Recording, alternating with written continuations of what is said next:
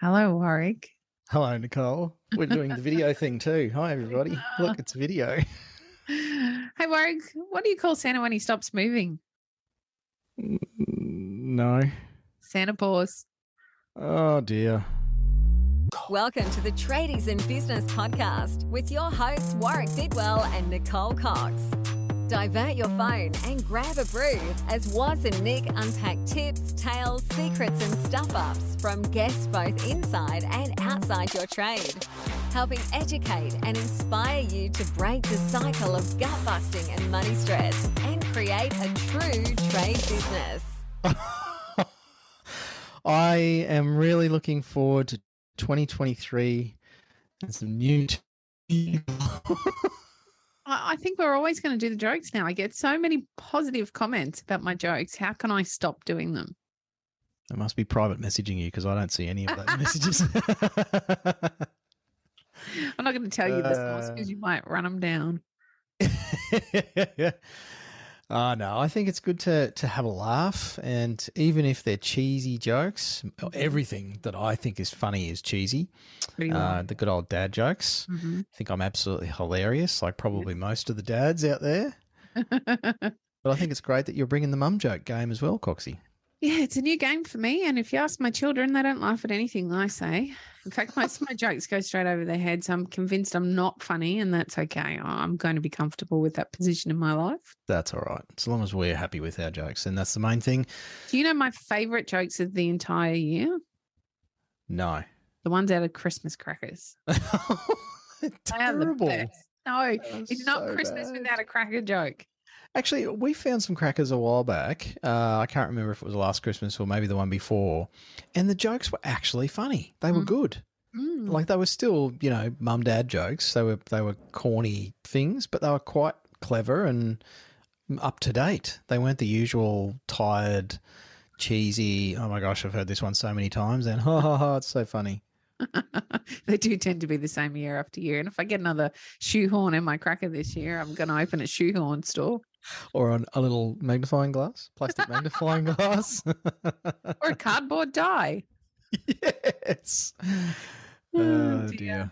Okay. So, we're here to say Happy Christmas Happy Christmas, gang. or Happy Happy holidays or um uh what is it? Wishes of the season or something. Anyway, whatever your thing is, however you do this time of year, um, we hope that you get out of it what you wish for. Um, and what you would like and what's great for you and your family.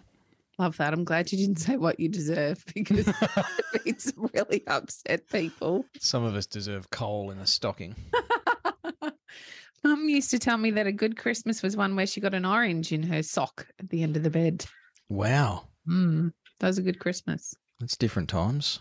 Oh, yeah. Most different times to what most of our children think about what comes under the tree for kids nowadays. Very different. Yeah. Yes. Nintendos and all sorts of stuff. I'm not Yeah. up to date with all of that anymore, but No, uh. Neither am I, to be fair.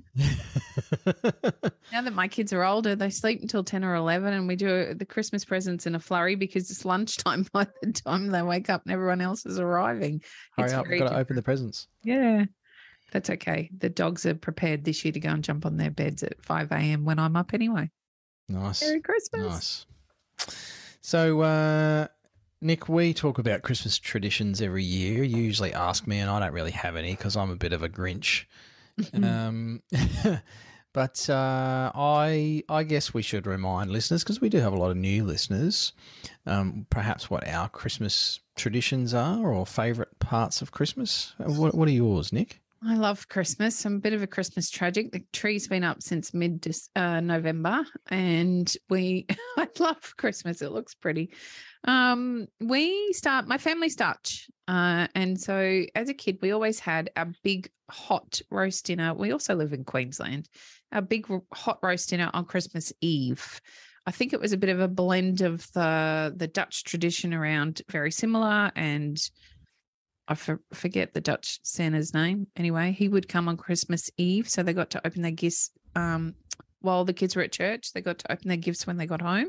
We don't do gifts, but we do do a big Christmas dinner. So Chris, bo- Christmas Eve, I think is my favorite day of the year. It's the anticipation, it's the preparation. Now that my children are older, they they play a part in that as well. So it starts at uh, 5 a.m. at the flower markets, picking up flowers for the table. We have a theme every year uh, and runs all the way through to the very end of, I think, midnight last year. We were watching Polar Express. We have to watch Polar Express every Christmas Eve for my daughter.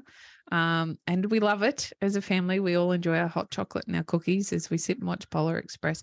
But we're generally so darn full we can't do it until midnight because we will have had a huge roast dinner. And then um, Christmas Christmas has changed. We've had so many different varieties of Christmas with children and blended families over the years. Uh, this year is my Christmas with the kids. Every second year they're here Christmas Day.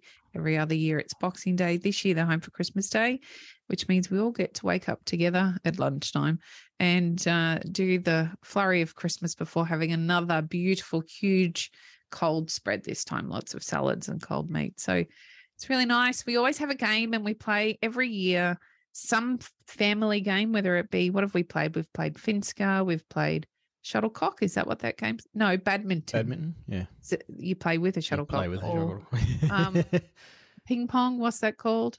Table tennis. or um, we've played so many cricket, French cricket, all sorts of different games that we play for a, a styrofoam cup we have had for years and years and years, which have lots of scratched out names on them. Um, and it's called the Leighton Cup. My maiden name is Leighton. We always had a polystyrofoam cup when I was a kid that we played for every year at Christmas. And we've continued that tradition in our little blended family as well. So there's one name on there that appears quite frequently, and it's not mine.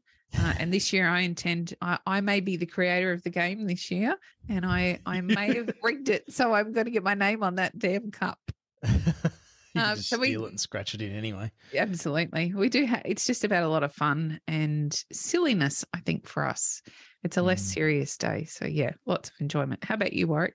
What are your traditions? Letting go of the usual, uh, yes, pressures and absolute commitments and everything else. uh, for me, uh, and I've mentioned uh, plenty of times before on the podcast, Christmas is probably not a an awesome time of year for me. Based on my past, I've had some some big stuff happen to me over the years around Christmas. Um, much of it not very nice, and I have some very, very fond memories of Christmas as a kid, uh, growing up. I think one of my favourite things about Christmas, or one of my favourite Christmas memories, was always, of course, as a as a kid and into my even into my teen years, waking up stupidly early, uh, even when um, you know cover little ones' ears, people, because I'm about to talk about Santa Claus.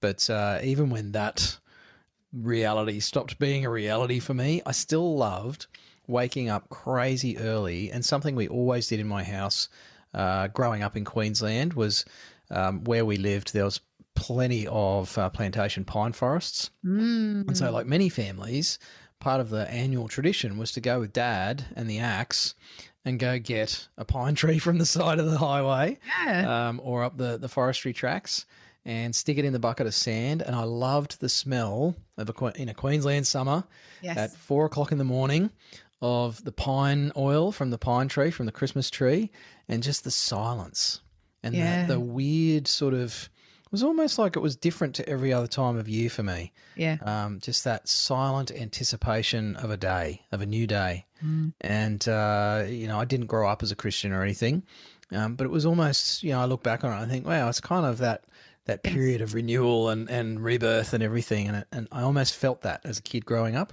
Yeah. Um, so that's one of my really fond memories of, of this time of year. And that stuff has changed throughout the years. Um, you know, kid of my own and all sorts of uh, life changes and everything.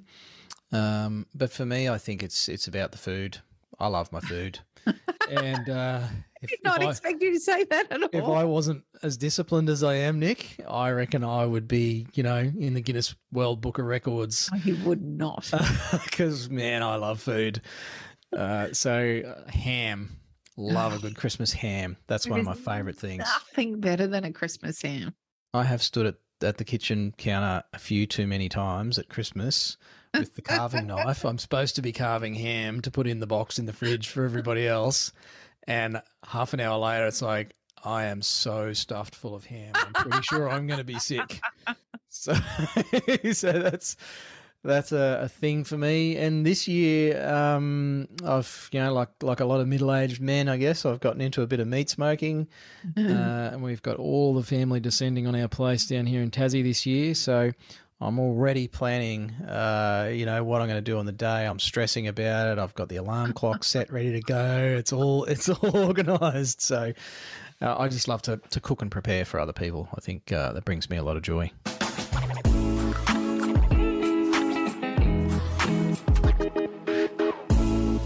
Tradies in business was here.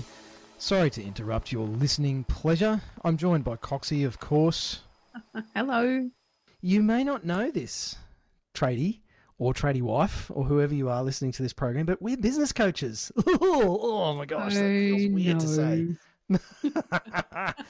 but we do actually work with people just like you to solve a bunch of problems. And we have this fantastic program called the Tradiepreneur Program. And that's how we do it. And we do it with a wonderful community of trade business owners who are all trying to fix or improve or change things to progress. Things like getting behind on quoting, Coxie. Feeling overwhelmed, behind on your invoicing, feeling really stressed or frustrated about the money stuff. Sometimes you can pay the bills, sometimes you can't. What about staff? Oh my goodness. Oh my gosh, stop. Trying to get them to do what you want them to do, if you can even find them in the first place. Uh, there's so many struggles. And we've seen clients tackle these things in their trade businesses in a quite a short space of time, to be honest, Mhm. during the program and recruit staff at a time where everybody was saying you can't get good staff, Mhm. improve their quality from their team, collect their debts much more quickly. We How have sessions. tips? Yes. Getting tips, yes. So uh, people rounding up, customers rounding up the invoice by hundreds of dollars hmm because they're so happy with the sales process and the experience of dealing with the trade business owner and their team. So some amazing stories from our clients, but you know, as they say in the in the commercials, don't take it from us. Uh, hear what some of our clients have to say. coming into Christmas, we are not worried about money. We've got enough money in the bank to pay everybody's leave. There's work booked in for the new year. And for the first time in a long time, we'll be having three weeks off and not worrying about the business. That's probably the biggest win of all. using the cash flow forecast, I've been able to look into the future and see where I'm going to be situated financially. And it's actually started to have a huge bearing on whether or not I make purchases. By far, one of the best things about working with Nick and Woz are the other businesses that are working alongside them. It is amazing how empowering it is to be working alongside like minded people who have similar goals, similar troubles. We can all relate to each other, and everybody helps everybody out by figuring out problems with you that they may have faced previously. Everybody has solutions and constructive feedback, and it's an incredibly friendly, warm, welcoming environment, not threatening at all. from every job, I know that I will get a sustainable wage that's industry leading. I can have at least 10 to 20% profit and I can pay taxes, super, all of that, and I do not have to question whether or not I can because of the way that it's been built, and that is thanks to tradies in business and what they've taught me and what I've learned. So there you go. There's some real people. We did not pay them to say those things. and I think that sounds a lot better than Coxie and I reading them out.